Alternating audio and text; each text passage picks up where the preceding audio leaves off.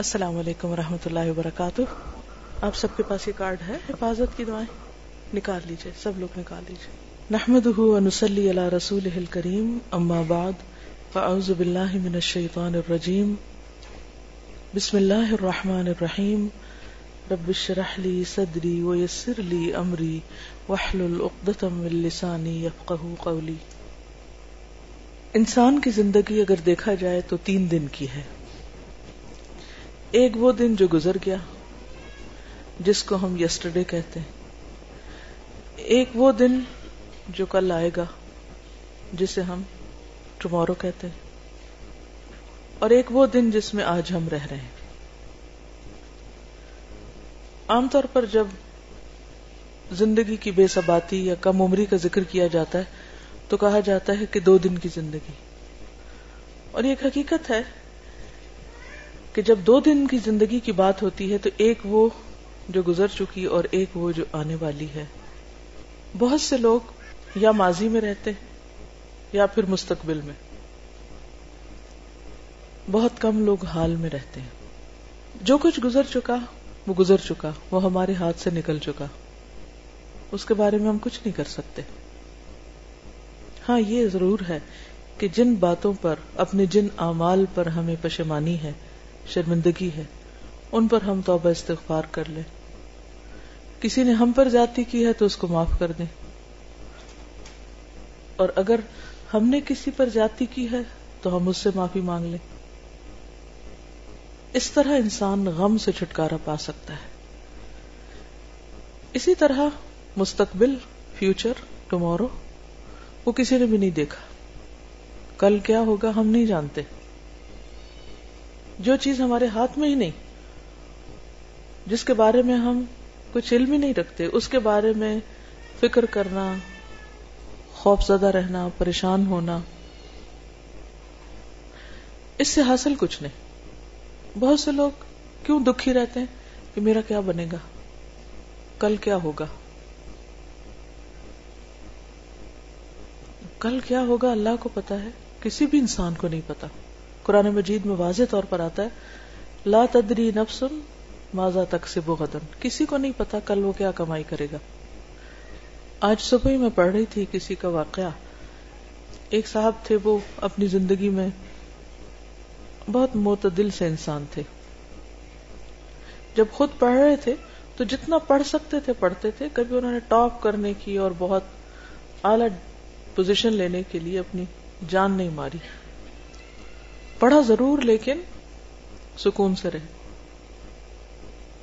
آخر ڈاکٹر بن گئے۔ جب شادی ہوئی تو بہت زیادہ خوبصورت لڑکی ڈھونڈنے کے پیچھے نہیں پڑے۔ ایوریج اچھی، جو بھی تلاش میں ماں باپ نے تلاش کی، شادی کر لی۔ اس کے ساتھ بھی بہت اچھا نباہ کیا۔ اعتدال کے ساتھ رہے۔ ڈاکٹر تھے۔ ایک ہسپتال میں جاب ملی۔ کوئی پارٹ ٹائم ایکسٹرا کام نہیں کیا، زیادہ پیسے کمانے کے چکر میں نہیں پڑے۔ آرام سے کام کیا۔ بچے پیدا ہوئے۔ نارمل اسکولوں میں داخل کروائے کیونکہ بہت فیس نہیں دے سکتے تھے۔ شام کو خود پڑھاتے تھے۔ اور آپس میں پیار محبت سے رہتے تھے۔ ایک اعتدال کی زندگی تھی۔ جب لوگ امریکہ اور یورپ جانے کے شوق میں دوڑ رہے تھے تو انہوں نے اپنے ملک میں رہنا پسند کیا اور پھر کچھ عرصے کے بعد مالدیپ کے ایک علاقے میں ان کو جاب ملی۔ وہاں چلے گئے۔ وہ علاقہ بھی بہت خوبصورت تھا، بہت سے تفصا مقام تھا۔ ان کی بیوی اور وہ مل کر، بیوی ان کے گھر کے کام کاج کرتی، سبزیاں وغیرہ خرید لاتی، خود بہت اچھی طرح آنےسٹی کے ساتھ کام کیا۔ اور اس طرح اپنے پیشے میں خاص مہارت حاصل کر لی، کیونکہ فوکس تھے، ایک ہی کام پر توجہ تھی۔ کچھ عرصے کے بعد انہوں نے ایک ایڈ دیکھی کہ آسٹریلیا میں ایک ڈاکٹر کی ضرورت ہے۔ اور علاقہ ایسا ہے کہ جہاں پر کچھ زیادہ آبادی نہیں یا دور دراز کا علاقہ ہے۔ تو چونکہ پہلے ہی وہ اس طرح کی زندگی کی عادی تھے، انہوں نے اس کو قبول کر لیا۔ جب وہاں پر پہنچے تو آسٹریلین گورنمنٹ نے دیکھا کہ بہت ہی اچھے طریقے سے وہ یعنی بہت ہی اچھے ڈاکٹر ہیں اور بہت اچھی طرح کام کر رہے ہیں۔ تو بہت متاثر ہوئے ان سے۔ انہوں نے بہت سارے علاقے کا ان کو انچارج بنا دیا۔ اور تقریباً دو سو ایکڑ زمین بھی ان کو دے دی۔ اور کچھ ہی عرصے میں وہ بہت زیادہ مالدار ہو گئے۔ بچے ان کے سب فرما بردار تھے کیونکہ بچوں کو انہوں نے توجہ دی تھی۔ خود پڑھایا تھا، خود بیوی نے بھی توجہ دی تھی۔ اور ایک پرسکون زندگی بسر کی تھی کہ دنیا کے حوث نہیں تھی یعنی دوسرے لفظوں میں آپ کہیے کہ خوف اور پریشانی اور ٹینشن فری زندگی بسر کی تھی۔ محنت ضرور کی، لیکن دوسروں کا مقابلہ نہیں کیا۔ مال کے پیچھے دوڑ نہیں لگائی، کام کیا لیکن اللہ پہ بھروسہ رکھا۔ یہ ایک مثال ہے اس شخص کی جو آج میں جیتا ہے۔ کہ میں آج جو کام میرے اوپر ہے، جو ذمہ داری آج مجھ پر ہے، وہ میں کس طرح انجام دے رہا ہوں۔ مثلا اس وقت ہم کلاس میں بیٹھے اس وقت جس کام کے لیے میں یہاں بیٹھی ہوں، کیا میں وہ کام توجہ سے کر رہی ہوں؟ کیا میں اس کا حق ادا کر رہی ہوں؟ کیا میں اس کے لیے ذہنی طور پر تیار ہو کر آئی ہوں؟ کیا میں اس کو انجوائے کر رہی ہوں؟ کیا میں غور سے سن رہی ہوں؟ کیا میں اس کو جذب کر رہی ہوں؟ کیا سیکھنے کے بعد اس پر عمل کرنے کی نیت اور ارادہ ہے؟ تو جو لوگ پوری توجہ کے ساتھ اور دلچسپی کے ساتھ یہاں بیٹھے اور واقعی کچھ سیکھ رہے ہیں، وہ یہاں سے اٹھیں گے تو کچھ لے کر اٹھیں گے، ان کے اندر ایک سینس آف اچیومنٹ ہوگی۔ وہ جب جائیں گے تو ان کی زندگی میں کچھ تبدیلی آئے گی۔ لیکن اگر یہاں بیٹھ کر بھی ہم ادھر ادھر دیکھیں، ہم پوری طرح توجہ نہ کریں، کچھ سنیں اور کچھ نہ سنیں، اور بس لگے بندے بیٹھ جائیں کہ بلایا ہے تو آنا ہی پڑا ہے، تو آ گئے ہیں بس، اور جب وقت ختم ہوگا چلے جائیں گے۔ اور کچھ گھر کے کام تھے، وہ پتہ نہیں ہوئے ہیں کہ نہیں، وہ پیچھے سوچ رہے ہیں۔ یہ کہ ابھی جا کے پھر پتہ نہیں یہ اور یہ کرنا ہے، فلاں جگ بھی جانا ہے، فلاں بھی جانا ہے، کل کا یہ کام ہے، پرسوں کا یہ کام ہے۔ یعنی ٹینشن کے ساتھ بیٹھے ہیں۔ نہ اس وقت کو انجوائے کر رہے ہیں، نہ گزر چکا ہے جو اس کو پکڑ سکتے ہیں، نہ جو آنے والا ہے، اس پر کوئی کنٹرول ہے۔ یہ زندگی کیا زندگی ہم نے اپنی زندگی کو خود اپنے ہاتھوں سے عذاب بنایا ہوا ہے۔ اس سے نکلنے کی ضرورت ہے۔ اس سے وہی شخص نکل سکتا ہے اور پر امن اور پرسکون رہ سکتا ہے جس کا اللہ پر بھروسہ ہو، اللہ پر توکل ہو، کوشش کے بعد وہ اپنے معاملات اللہ کے سپرد کر دے۔ کیونکہ رسک اس کے ہاتھ میں زندگی اس کے ہاتھ میں شفا اس کے ہاتھ میں ہمارے سارے معاملات کا مالک وہ ہے۔ اور جو طریقے اس نے بتائے ہیں، اس کے مطابق ہم اپنی زندگی کو ڈالیں ان طریقوں میں کچھ کرنے کے کام ہے اور کچھ اس سے لو لگانے کے، اس کی عبادت کرنے کے۔ کیونکہ اللہ نے ہمیں ڈیزائن اس طرح کیا ہے کہ ہم اس کی عبادت کریں۔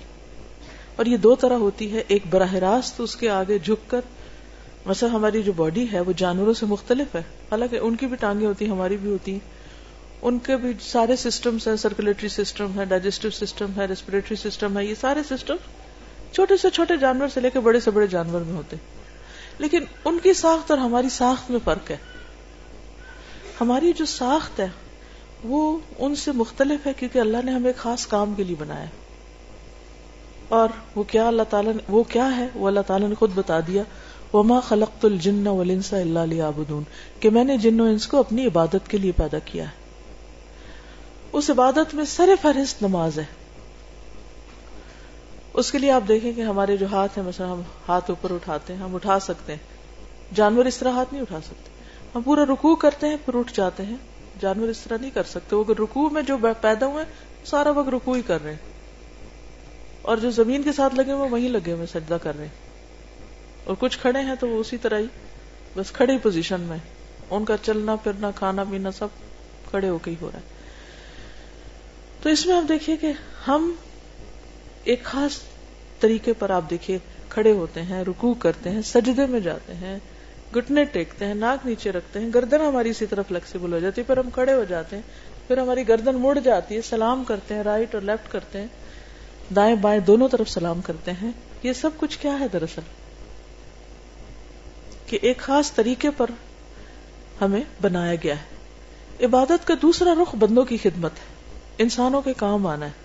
انسانوں کے کام انسان کس طرح آتا ہے؟ اپنے دماغ سے، سوچ سے، زبان سے، اپنے ہاتھوں سے۔ یہ جو ہاتھ ہیں، اللہ نے ہمارے اس خاص طریقے پر بنائے ہیں اسی وجہ سے بنائے ہیں۔ ایک خاص سائز کے بنائے خاص فلیکسیبلٹی کے تاکہ ہم کام کریں۔ فارغ بیٹھنے کے لیے نہیں ہے۔ کچھ کریں۔ چاہے وہ لکھیں، پڑھیں، چاہے آپ کھانا بنائیں، روٹی بنائیں جھاڑو لگائے، کچھ بھی کریں، جو بھی کام آپ نے کرنے وہ یہ سب اس لیے ہے۔ بیکار بیٹھ جانے کے لیے نہیں ہے ہم۔ یہ سوئے رہنے کے لیے نہیں بنائے گئے ہم۔ تو ان سب طریقوں سے انسان جب اللہ کی مرضی کے مطابق کام کرتا ہے، تو وہ عبادت کر رہا ہوتا ہے، اپنی زندگی کا ایک مقصد پورا کر رہا ہوتا ہے۔ زندگی آج کی زندگی ہے، اس وقت کی زندگی اس وقت میں زندہ ہوں، یہی میری زندگی ہے۔ جب یہ نہیں رہے گی تو کچھ بھی نہیں رہے گا۔ ساری سوچیں دھری کی دھری رہ جائیں گی۔ اس لیے ضروری ہے کہ اس وقت سے میں فائدہ اٹھا لوں، اپنے آج سے فائدہ اٹھا لوں، اس لمحے سے فائدہ اٹھا لوں۔ اس کو خوبصورت بنا لوں، اس کو موسٹ پروڈکٹیو بنا لوں۔ یہ بیکار نہ گزرے۔ اس کے لیے ہمیں یہ دیکھنا ہے کہ کس وقت میں کرنے کا کیا کام ہے۔ سب سے پہلے ہمیں اگر اپنا ٹائم ٹیبل بنانا ہے ڈیلی، مثلا ایک دن کی پلاننگ کرنی ہے، تو سب سے فرسٹ اینڈ فور موسٹ ہمیں یہ دیکھنا ہوگا، ہمیں یہ دیکھنا ہوگا کہ فرائض کیا ہیں ہمارے، ان کو فل کر لیں۔ مثلا نمازیں سب سے پہلا فرض ہے۔ اب اس کے لیے ہمیں کتنے بجے اٹھنا ہے؟ یہ تو نہیں سات بجے اٹھنا، سات بجے تو نماز چلی جائے گا آپ نے اپنا فرض مس کر دیا۔ تو آپ کا تو ٹائم پروڈکٹیو نہیں، آپ کے تو دن کا آغاز ہی غلط ہوا۔ آپ نے تو اللہ کی نافرمانی سے دن کا آغاز کیا، اللہ کی رحمت کہاں سے آئے گی؟ آپ نے اللہ کو ناراض کر کے دن کا آغاز کیا۔ تو بہت ضروری ہے کہ ہم جب ٹائم ٹیبل بنائیں تو پہلے اپنے مارک کر لیں۔ مارننگ، ظہر اثر مغرب، عشاء، اب باقی کام ان کے آس پاس کر لیں۔ بندوں میں ہماری ذمہ داری کون کون ہے؟ ہمارے بچے ہیں یا ہمارے اسٹوڈینٹس ہیں یا ہمسائے ہیں یا کون ہے؟ جو بھی کوئی ہے۔ ان کے طرف سے ہمارے اوپر کیا ذمہ داری ہے بچے ہیں تو ان کو کھلانا، پلانا، سلانا، جگانا اسکول بھیجنا، پڑھانا، یہ ساری چیزیں۔ کیونکہ وہ آپ ہی کی ذمہ داری۔ کلو کم رائن و کلو کم مسول ریتی ہی ہر شخص نگران ہے، ہر شخص ذمہ دار ہے، ہر ایک سے اس کی رعایا کے بارے میں پوچھا جائے گا۔ ان کو میں نے کیا کیا، کہاں کہاں ٹائم دینا اگر ماں باپ آپ کی ذمہ داری ہے تو ان کے بارے میں سوچ لیجیے پھر اس طرح شوہر ہے، شوہر کے لیے بیوی ہے، اس بیوی بچوں کے لیے کمانا، کھلانا، پلانا، یہ ساری چیزیں۔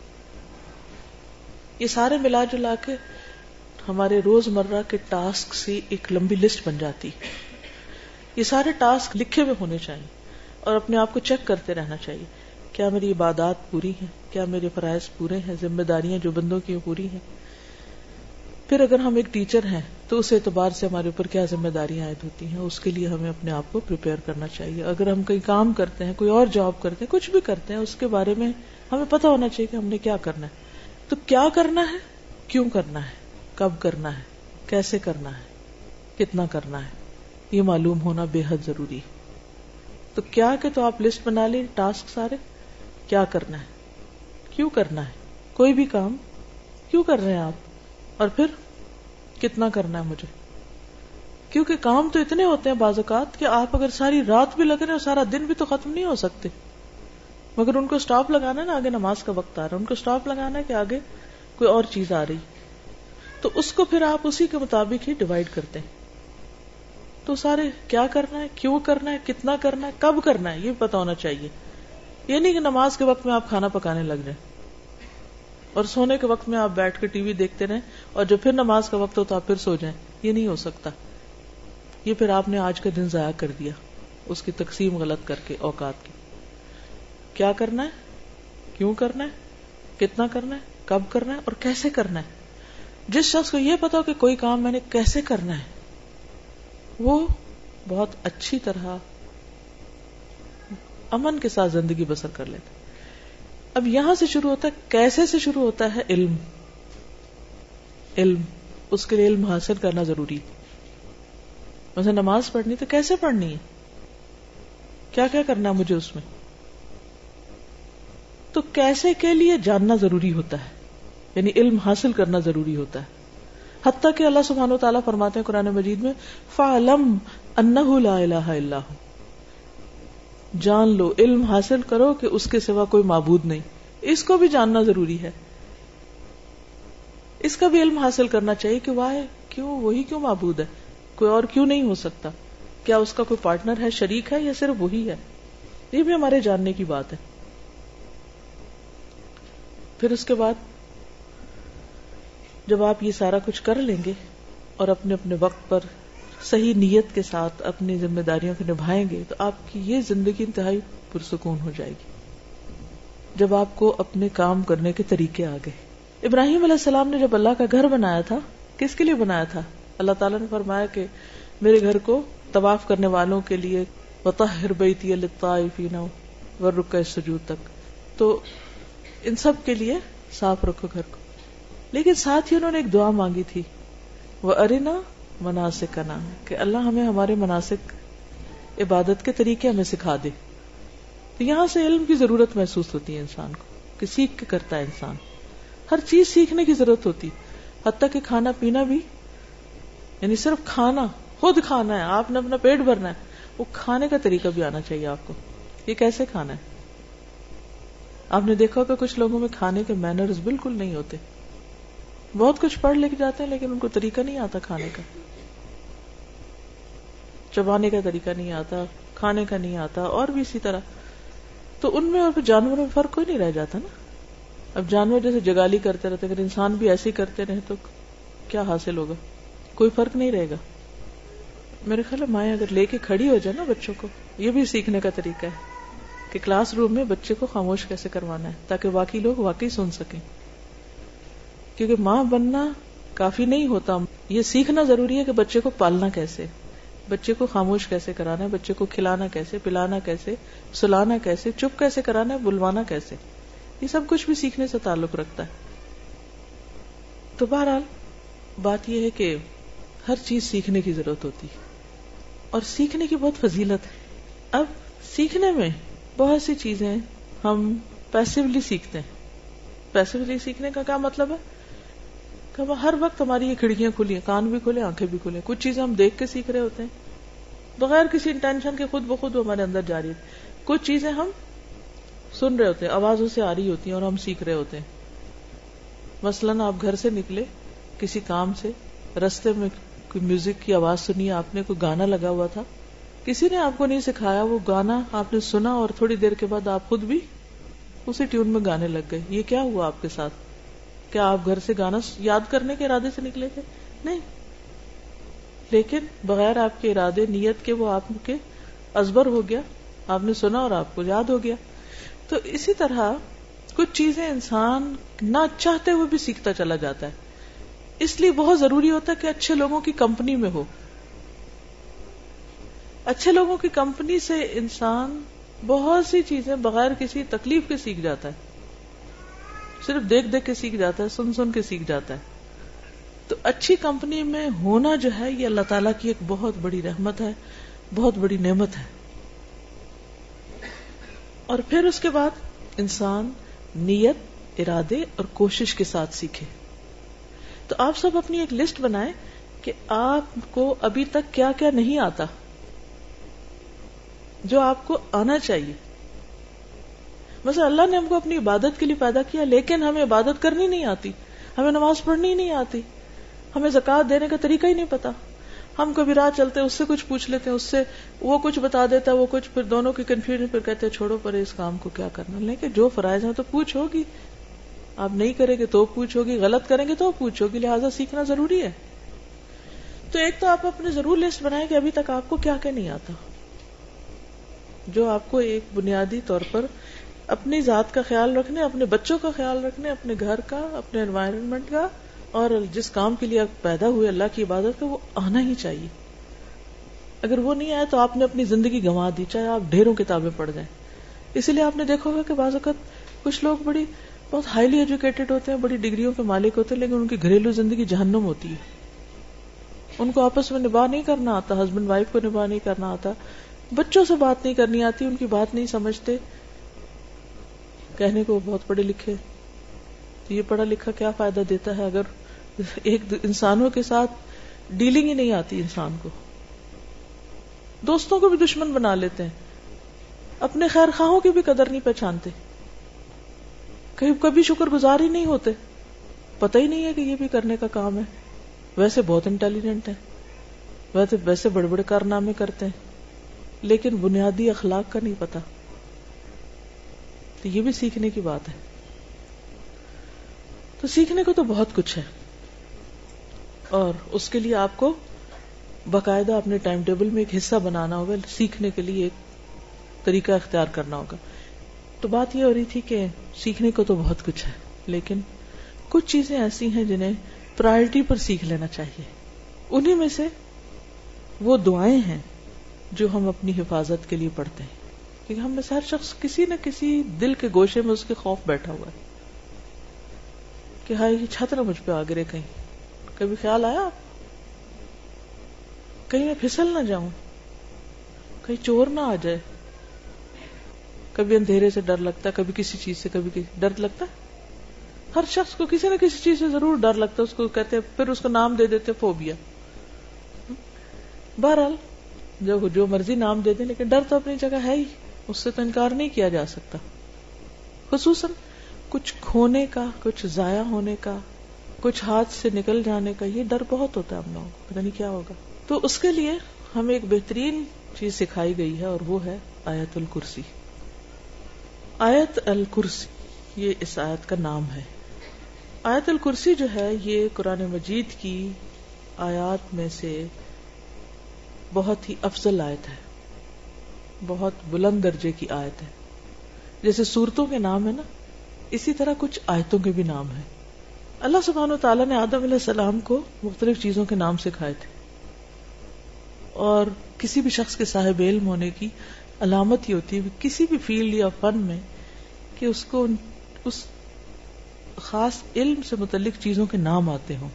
مثلا آپ قرآن کے طالب علم ہیں اور آپ کو صورتوں کے نام ہی نہیں آتے۔ کیا جانا آپ نے؟ اسی طرح مثلا آپ باٹنی پڑھ رہے ہیں اور اپنے انوائرمنٹ میں ارد گرد پودوں کے نام ہی کوئی نہیں آتے۔ گھاس کی قسموں کا ہی نہیں پتا، درختوں کے نام نہیں آتے۔ اب ہر شخص کے لیے ہر علم کی ہر چیز سیکھنا تو فرض نہیں ہے، لیکن کم از کم جو علم آپ پڑھ رہے ہیں، اس کے متعلقہ چیزوں کے نام آنا ضروری ہے۔ کئی لوگ ایسے ہوتے ہیں کہ وہ لوگوں کے بیچ میں سالوں رہ رہے ہوتے ہیں، ان کو آس پاس لوگوں کے نام ہی نہیں آتے۔ آپ کی کیا ریلیشن شپس ہوں گے اچھے؟ کیسے اچھے ہو سکتے ہیں؟ مجھ سے کسی نے پوچھا کہ آپ وہ پڑھا رہی تھی کہنے لگی کہ مجھے آپ کو ٹپ بتائیے، آپ بھی پڑھاتی میں نے ایک دن ان کو ایک ٹپ بتائی، دوسرے دن دوسری بتائی۔ کل میں نے ان کو تیسری ٹپ بتائی۔ تیسری ٹپ یہ تھی کہ اپنے گروپ کو جس کو آپ پڑھا رہی ہیں، اس کی تمام اسٹوڈینٹس کے نام یاد کریں اور اسٹوڈینٹس کو ناموں سے بلائیں۔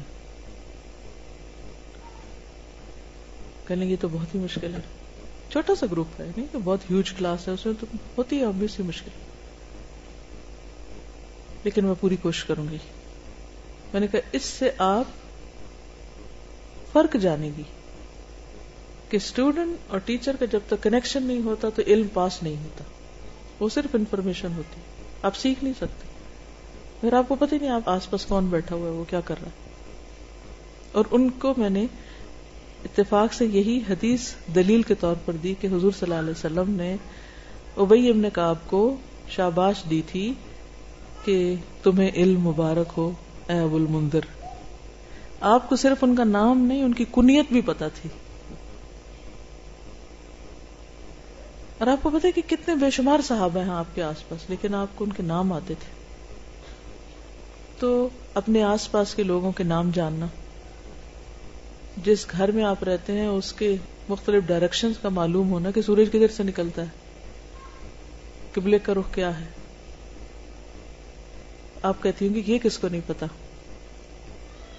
ریسنٹلی مجھے اس کا اتفاق ہوا، میں کہیں گئی بھی تھی تو میں نے ان سے کہا، بچی تھی اس گھر میں گیارہ بارہ سال کی، میں نے کہا بیٹا قبلے کا رخ کدھر ہے؟ ٹوٹلی اپوزٹ ڈائریکشن بتائی۔ میں چونکہ نیچے گھر سے جب آ رہی تھی تو میں نے مسجد دیکھی تھی کارنر پہ، اور اس میں ہم نے گاڑی روک کے بچوں نے نماز پڑھی تھی۔ تو مجھے پتا تھا کہ ڈائریکشن اس طرف ہے۔ بچی بالکل الٹ بتا رہی تھی۔ مجھے بہت پریشانی ہوئی۔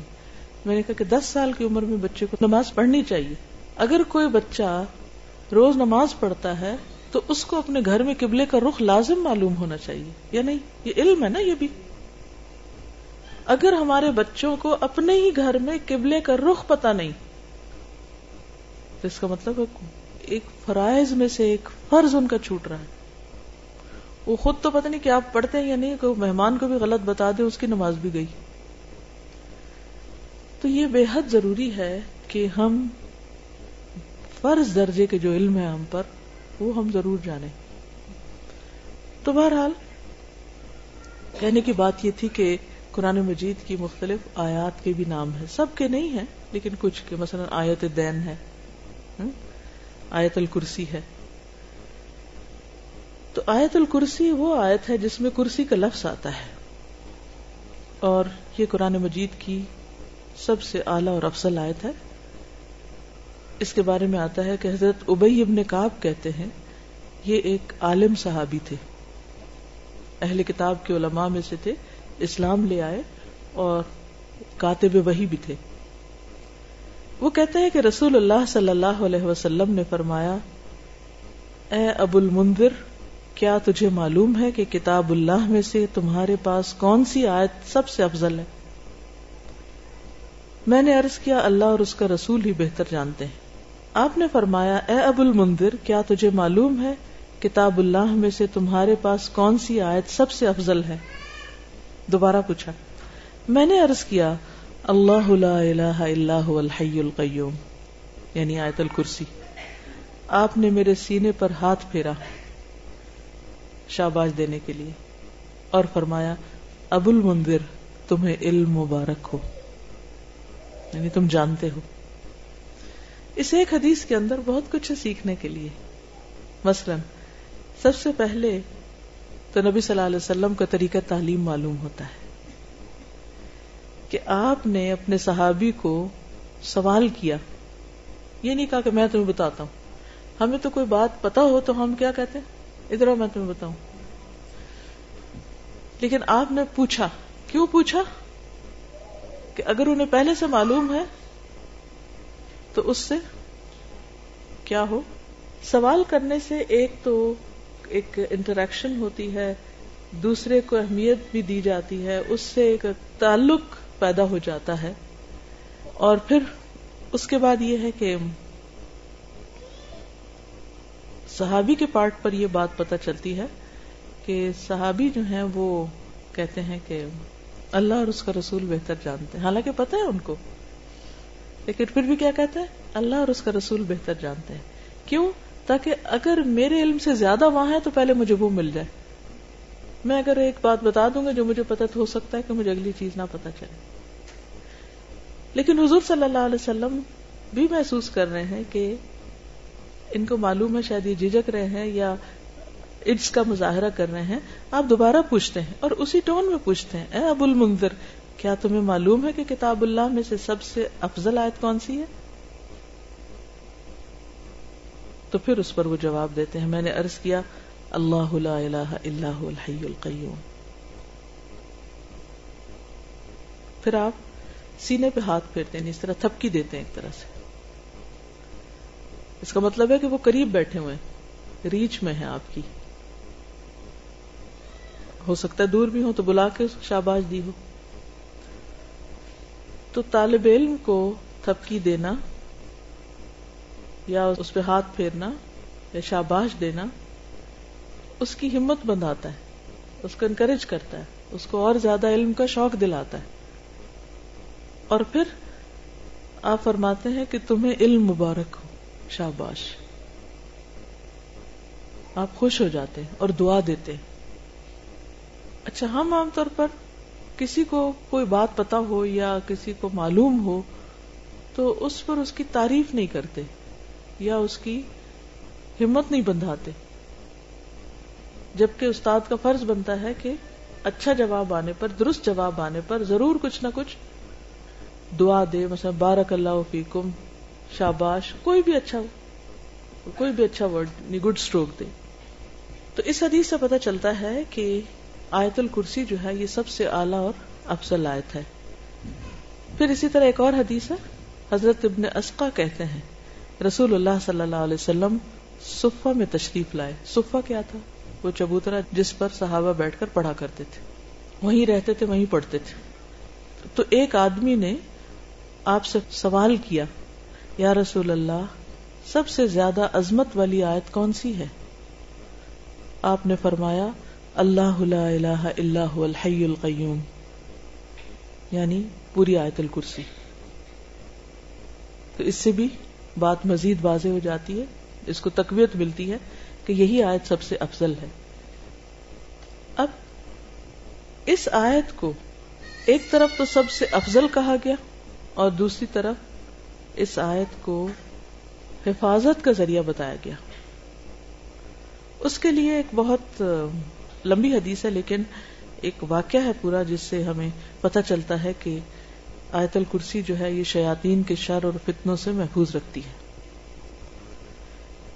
انسان کو حفاظت کے لیے سب سے زیادہ جس چیز کی ضرورت ہے، وہ اپنے دشمنوں سے حفاظت۔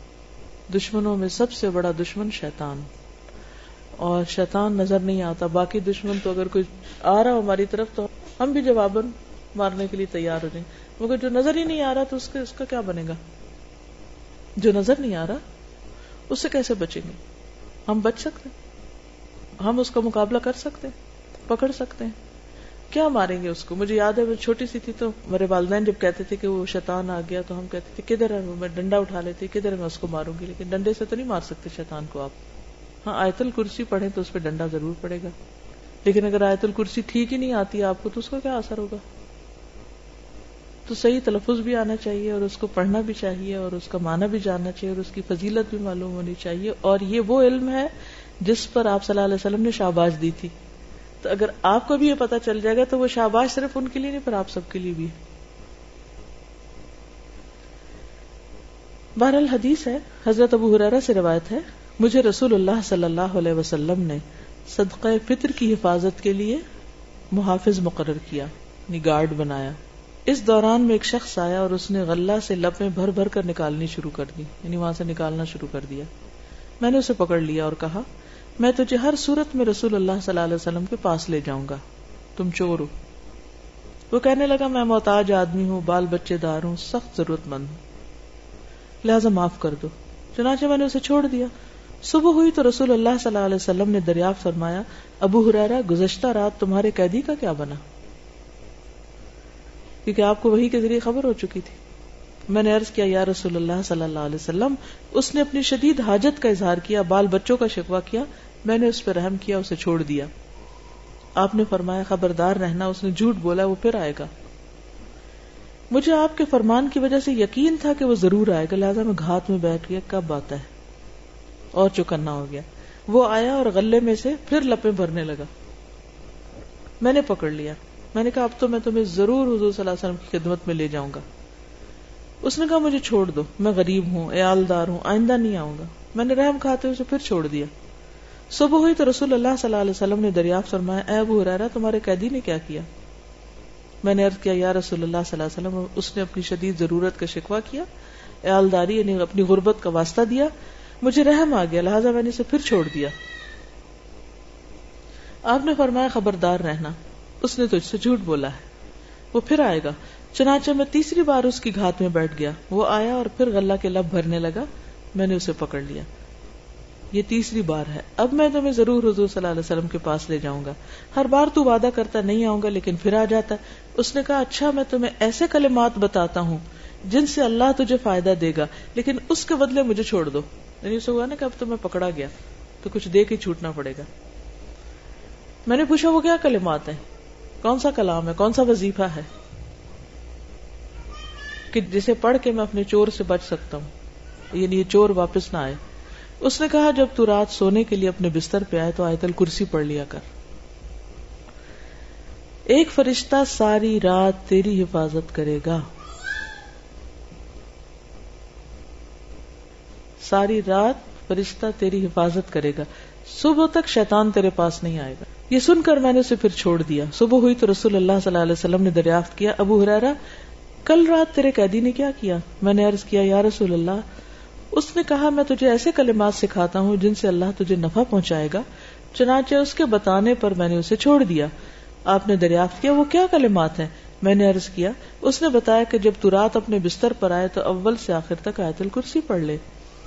اللہ کی طرف سے ایک فرشتہ رات بھر تیری حفاظت کرے گا اور شیطان تمہارے قریب نہ آئے گا۔ صحابہ کرام چونکہ خیر و بھلائی کے زیادہ حریص تھے، اس لیے آپ نے حضرت ابو حرارا کو کچھ نہیں کہا، بلکہ فرمایا ہاں اس نے تجھ سے سچی بات کہی، لیکن وہ خود جھوٹا ہے۔ تجھے معلوم ہے، تین راتوں سے تمہارے پاس کون آ رہا تھا؟ حضرت ابو حرارا نے عرض کیا، نہیں، آپ نے فرمایا، وہ شیطان تھا۔ یہ صحیح بخاری کی روایت ہے۔ تو اس حدیث سے کیا پتا چلتا ہے؟ ساری رات تمہاری حفاظت کرے گا، ایک فرشتہ اللہ بھیج دے گا۔ شیطان تمہارے پاس نہیں آئے گا، پھر وہ ڈرائے گا نہیں، پھر صبح کی نماز میں اٹھنے میں آسانی ہو جائے گی۔ بہت سارے فائدے ہیں اس کے۔ اور اگر ہم فوت ہو گئے رات کو، کیونکہ رات کو فوت بھی ہو سکتا ہے انسان۔ کئی لوگوں کو آپ نے سنا ہوگا کہ وہ رات سوئے تو اٹھے نہیں۔ تو کم از کم فرشتے ہمارے آس پاس میں شیطان تو نہ ہوں۔ تو اس کے بہت فائدے ہیں۔ تو سب سے بڑا فائدہ کیا ہے؟ کہ حفاظت۔ حفاظت۔ اسی لیے اس کارڈ میں حفاظت کی دعا میں سب سے پہلی دعا آیت الکرسی رکھی گئی ہے اور اس میں کرنا کیا چاہیے کہ ویسے تو ہر نماز کے بعد پڑھنی چاہیے، لیکن صبح اور شام ایک ایک دفعہ اگر انسان پڑھتا ہے تو جنوں سے محفوظ رہتا ہے۔ ٹھیک ہے؟ خصوصی طور پر جو جنوں کا کتنا ڈر ہوتا ہے۔ جن چمٹ جائیں گے، وہ پتہ نہیں کیا ہو جائے گا۔ تو بس آیت الکرسی پڑھ لیں، جو ہی شام ہونے لگے، آیت الکرسی پڑھ لیں، صبح نماز کے بعد پڑھ لیں۔ محفوظ ہیں آپ انشاءاللہ۔ ایک اور حدیث میں ہے، ابئی ابن کاب اپنے باپ سے روایت کرتے ہیں کہ ان کے کھجوروں کے کھلیان تھے، کھیت تھے، باغ تھے۔ تو وہ اس میں کمی دیکھتے کہ کھجوریں کم ہو رہی ہیں، لگتا ہے کوئی چور ہے۔ تو ایک رات انہوں نے چور کو پکڑ لیا۔ وہ ایک جانور سے مشابہ ایک نومر لڑکا تھا یعنی تھا لڑکا لیکن جانور جیسی شکل۔ انہوں نے اس کو سلام کیا، تو اس نے جواب دیا انہوں نے کہا، تم کون ہو؟ جن یا انسان اس نے کہا، میں جن ہوں. انہوں نے کہا، اپنا ہاتھ میری طرف بڑھاؤ. تو اس نے ہاتھ بڑھایا۔ اس کا ہاتھ کتے کے ہاتھ کی طرح تھا۔ اس کے بال کتے کے بال کی طرح تھے۔ انہوں نے پوچھا، کیا اس طرح جنوں کی تخلیق ہوتی نہیں؟ تم لوگوں کی شکل اس قسم کی ہے؟ اس نے کہا، میں یہ جانتا ہوں کہ جنوں میں مجھ سے زیادہ شدید اور کوئی نہیں۔ سخت جن ہوں۔ انہوں نے کہا، تم میرے پاس کیوں آئے ہو؟ اس نے کہا، مجھے خبر ملی ہے کہ تم صدقہ کرنا بہت پسند کرتے ہو۔ تو میں تمہارے کھانے میں سے اپنا حصہ لینے آیا۔ یعنی تمہارے کھیت میں سے اپنے لیے کچھ نکالنے آیا۔ انہوں نے کہا، کیا چیز تم سے بچا سکتی ہے؟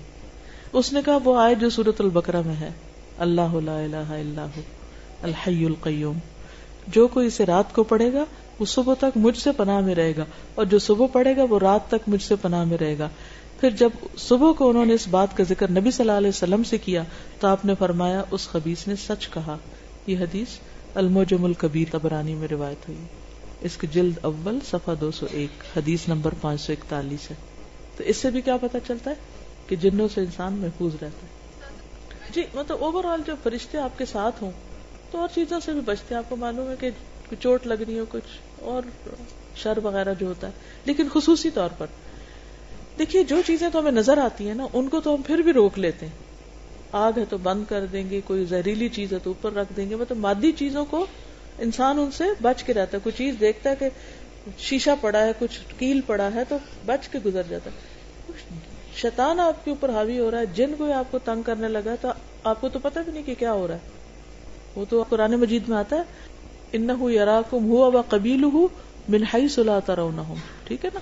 جی۔ وہ اور اس کا قبیلہ تمہیں وہاں سے دیکھتے ہیں جہاں سے تم انہیں نہیں دیکھ سکتے۔ تو جس دشمن کو دیکھ نہیں سکتے، اس سے کیسے بچنا ہے؟ یہ آیت حفاظت کے لیے۔ پھر اسی طرح ہر فرض نماز کے بعد آیت الکرسی پڑھنے سے انسان جنت میں داخل ہوتا ہے۔ کیونکہ یہ افضل آیت ہے، اس میں اللہ سبحان تعالیٰ کا تعارف ہے۔ تو اس کے لیے میں چاہوں گی کہ آپ لوگ دو تین کام کریں۔ ایک تو یہ کارڈ جو آپ کے پاس ہے، اگر اس کو اپنے گھر میں کہیں بھی رکھ دے نظر آئے گا خوبصورت تو جلدی سے اٹھ کے، پڑھنے کا یاد بھی رہے گا۔ دوسرا یہ کہ ہم نے یہ کیا تھا کہ ایک پوسٹر پہ آیت الکرسی اس طرح چھپا لی تھی۔ یہ پوسٹر آپ کہیں اپنے گھر میں ایسی جگہ لگا لیں کہ جہاں آپ مس نہ کریں صبح شام اس کو پڑھنا۔ جیسے نماز جہاں پڑھتے ہیں، اس کے بھی سامنے کہیں لگا سکتے ہیں تاکہ عادت ہو جائے فرض نماز کے بعد پڑھنا۔ اسی طرح ہم نے ریپیٹڈلی ریکارڈ کروا کے کیسٹس بھی تیار کی ہوئی ہیں کہ جیسے بچوں کو سکھانی ہے خود صحیح تلفظ کرنا ہے تو سنتے رہے۔ لگا چھوڑے وہ ریپیٹ ہوتی رہے گی۔ ایک کاری کی آواز میں دوسری، تیسری۔ تو اس سے بھی کیا ہے کہ انسان کا گھر جو ہے، ہر طرح کے شر سے خالی ہو جاتا ہے۔ یعنی یہ جو ہے، یہ ریپیٹڈلی اس میں میں نے اس آیت کی تفسیر کی ہوئی ہے۔ اس آیت کا مطلب کیا ہے؟ اس کے علاوہ ایک اور ٹائم پر بھی میں نے اس کی تفسیر دوبارہ کی ہے، جو انٹرنیٹ پہ موجود ہے۔ تو آپ لوگوں کا ہوم ورک یہ ہے کہ آپ چاہے تو کیسٹ لے کر یا انٹرنیٹ سے یا کہیں سے بھی اس کی تفسیر سن لیں۔ انشاءاللہ اگر اگلے ہفتے ملاقات ہوئی تو میں آپ سے پوچھوں گی کہ آپ نے اس اس آیت کا مطلب کیا ہے۔ ٹھیک ہے؟ اس آیت کا مطلب کیا ہے۔ اور پھر جو مطلب آپ کو سمجھ نہیں آیا ہوگا، وہ میں آپ کو سکھاؤں گی۔ کیونکہ میں یہ پہلے دو، میرے خیال ہے کم از کم دو دفعہ تو میں اس کو پراپر اس کی تفسیر کر چکی ہوں۔ تب جو ریگولر تعلیم القرآن کا کورس ہوتا ہے، اس میں تو خیر تفسیر موجود ہی ہے۔ لیکن چونکہ اس وقت ٹائم ہی اتنا ہے کہ میں اس کی وضاحت آپ کو کر نہیں سکتی، تو ان شاء اللہ تعالی نیکسٹ ویک پھر اس کو کنٹینیو کریں گے۔ تو ہوم ورک اپنا نوٹ کر لیجیے۔ کیا کرنا ہے آپ نے؟ ہر نماز کے بعد پڑھنا ہے؟ رات کو سوتے وقت پڑھنی صبح شام انشاءاللہ پڑھنی ہے؟ اس کا ترجمہ یاد کرنا ہے؟ اور اس کو کہیں لگا دینی ہے؟ یہاں جہاں سے آپ کو یاد رہے اور ہو سکے تو گھر میں یاد، بچوں کو یاد کرانے کے لیے ریپیٹڈلی اس کو سنوانا ہے لیکچر سن کے آنا ہے، ٹھیک ہے؟ زیادہ تو نہیں ہوم ورک ایک ہفتے کے لیے، سات دن ہے میرے خیال ہے، سات ہی چیزیں بتائیے آپ کو۔ جی آپ فرمائیے۔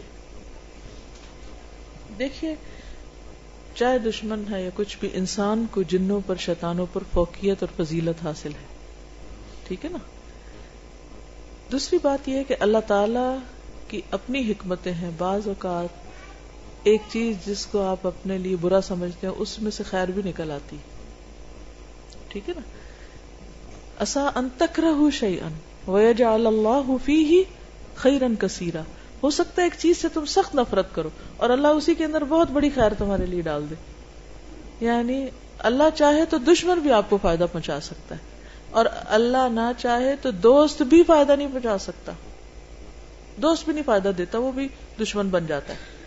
تو اصل چیز یہ ہے کہ طاقت اور اختیار اللہ کے ہاتھ میں ہے۔ اور جو کہ صحیح روایات ہیں، صحیح بخاری کی ایک روایت، دوسری تبرانی کی اور صحت کے درجے پر میں نے کوئی ضعیف روایت کوٹ نہیں کی، اسی لیے حالانکہ آیت الکرسی کے بارے میں کچھ اور چیزیں ملتی، کوٹ نہیں کی، تاکہ آپ اس کو اسی درجے پر لیں۔ جی وہ تو قرآن پر ایمان اور یقین بہت ضروری خصوصاً رات کے وقت جب آپ پڑھے نا، تو چاروں کونوں میں پھونک بھی مار لیں۔ انشاءاللہ اگر یہ سلسلہ چلا تو پھر آپ کو اور چیزیں میں بتاؤں گی، جیسے نبی صلی اللہ علیہ وسلم رات کو سوتے ہوئے کل پڑھ کر اپنے جسم کے اوپر پھیرنے کے لیے کہا ہے۔ اب جتنے بھی وائرسز ہیں وہ جب اٹیک کرنے لگے تو ان کو آگے سے ایک دیوار ملے گی، کیونکہ آپ نے اپنے آپ کو حسار کیا ہوا ہے۔ قلعے میں ہے آپ۔ اللہ کا ذکر تو ویسے انسان کو قلعے میں کر دیتا ہے۔ تو پھر آپ اتنے بہادر ہو جائیں گے، کسی چیز سے ڈر نہیں لگے گا۔ اکیلے ہونے سے بھی نہیں لگے گا۔ ٹھیک ہے؟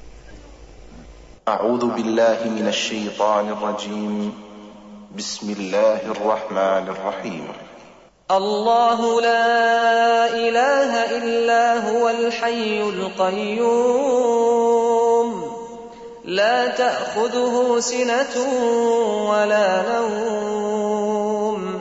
له ما في السماوات وما في الأرض. من ذا الذي يشفع عنده يعلم ما بين أيديهم وما خلفهم ولا يحيطون بشيء من علمه إلا بما شاء.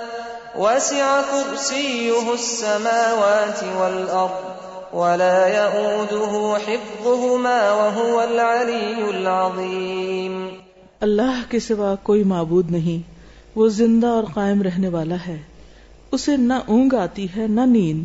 اسی کے لیے ہے جو آسمانوں اور زمین میں ہے۔ کون ہے جو اس کی اجازت کے بغیر اس کے سامنے شفات کر سکے؟ وہ جانتا ہے جو ان کے آگے ہے اور پیچھے ہے، اور وہ اس کے علم میں سے کسی چیز کا احاطہ نہیں کر سکتے۔ سوائے اس کے جو وہ چاہے۔ اس کی کرسی آسمانوں اور زمین تک وسیع ہے، اور وہ ان کی حفاظت، اور ان کی حفاظت اسے نہیں تھکاتی۔ اور وہ بہت بلند اور بہت عظمت والا ہے۔ یعنی آسمان و زمین کی حفاظت اللہ کر سکتا ہے۔ تو کیا اس کے لیے مشکل ہے کہ وہ میری حفاظت کرے؟ سبحانک اللہم و بحمدک، نشہد اللہ الہ الا انت، نستغفرک و نتوب الیک۔ السلام علیکم و رحمۃ اللہ وبرکاتہ۔